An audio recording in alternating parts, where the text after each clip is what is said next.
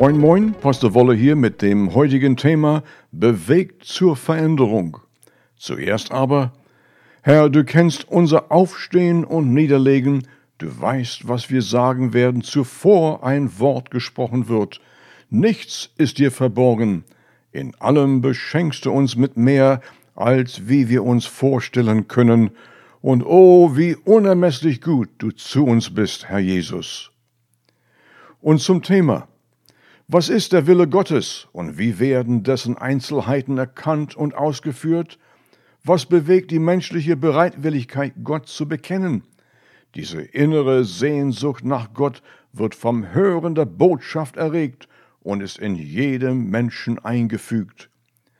Die einstmalige Trennung zwischen Mensch und Gott wird durch die Lebensveränderung der Versöhnung Römer 10, 9 bis 10 beendet. Dieser Übergang vom alten Leben ins neue Leben war genau das, wovon Jesus zum Nikodemus sprach. Lass dich nicht wundern, dass ich dir gesagt habe, ihr müsst vom Neuen geboren werden. Johannes 3, 7. Das heißt, verpflichte dich zur notwendigen Veränderung der Wiedergeburt. Als Beispiel lauten die zehn vorgeschriebenen Geboten auf diese Weise. Ihr sollt keine anderen Götter vor mir haben, ihr sollt keine Götzen machen, du sollst den Namen des Herrn deines Gottes nicht missbrauchen, du sollst den Sabbattag heilig halten, du sollst deinen Vater und deine Mutter ehren, du sollst nicht morden, du sollst nicht Ehe brechen, du sollst nicht stehlen, Du sollst kein falsches Zeugnis gegen deinen Nächsten ablegen. Du sollst nichts deines Nächsten begehren. 2. Mose 20, 2 bis 17. Bedenke keine anderen Einstellungen, sei entschlossen und halte dich an Gottes Gebote, denn alsdann wirst du glücklichen Erfolg bei deinen Unternehmungen haben und alsdann wird dir alles gelingen. Jesua 1,8 ohne Gottes Hilfe und unsere Bereitschaft, Gottes Vorschriften zu beherzigen, bleiben sie unerreichbar.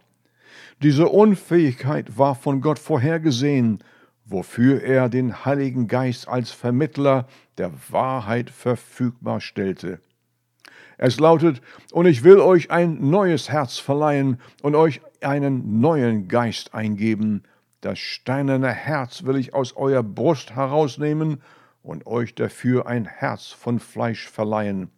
Ich will meinen Geist in euer Inneres geben und will solche Leute aus euch machen, die nach meinen Satzungen wandeln und meine Weisungen beobachten und tatsächlich ausführen. Hesekiel 36, 26 bis 27.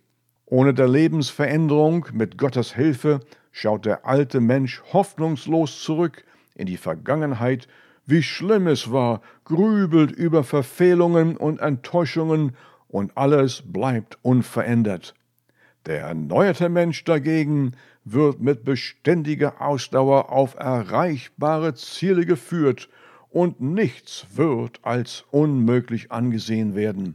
Dem Wiedergeborenen steht alles nach dem Wille Gottes untertan durch den erregten Glauben des innewohnenden Heiligen Geistes und lautet alles ist dem möglich, der Glauben hat. Markus 9, 23. Im christlichen Leben müssen die alten Gewohnheiten geändert und durch die Eigenschaften Christi ersetzt werden. Darum lautet's, ist jemand in Christus, so ist er eine neue Schöpfung. Das Alte ist vergangen, sehe, es ist alles neu geworden. 2. Korinther 5, 17. Nur die Bekehrung zu Christus fordert diese eigenartige Veränderungseinführung. Ohne der Erlösung, die Jesus Christus auf dem Golgatha-Kreuz für alle erreichte, würden wir weiterhin mit Hoffnungslosigkeit behindert bleiben. Jegliches Zögern, Gottes Verheißungen als wahr und zuverlässig anzunehmen, neigt zum Zweifel. Denn wer zweifelt, gleich den Wellen im Meer, die vom Sturm hin und her getrieben werden. Ein solcher Mensch kann nicht erwarten, dass Gott ihm etwas gibt. In allem, was er tut, ist er unbeständig und hin und her gerissen. Jakobus 1, 6 bis 8. Und unser Ziel?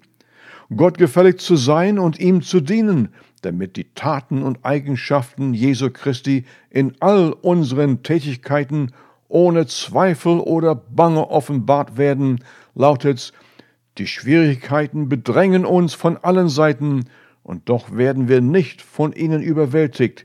Wir sind oft ratlos, aber nie verzweifelt. Von Menschen werden wir verfolgt, aber bei Gott finden wir Zuflucht. Wir werden zu Boden geschlagen, aber wir kommen dabei nicht um. Tagtäglich erfahren wir am eigenen Leib etwas vom Sterben, das Jesus durchlitten hat. So wird an uns auch etwas vom Leben des auferstandenen Jesus sichtbar. 2. Korinther 4, 8 bis 10. Jesus wurde weder durch Versuchungen eingeschüchtert noch überwältigt. Er war fest in seinem Vertrauen, dass Gott sein Vater ihn niemals verlassen würde. Sie waren in vollständiger Einheit. Ich und der Vater sind eins. Johannes 10, 30. Unser Vertrauen fordert, dass unsere Veränderungsbereitschaft auf einer kostbaren und einzigartigen Einheitsbeziehung durch unsere Erlösung beruht. Christus ist und bleibt unsere Sicherheit, unser Heil, unsere unfehlbare Quelle und unser Frieden.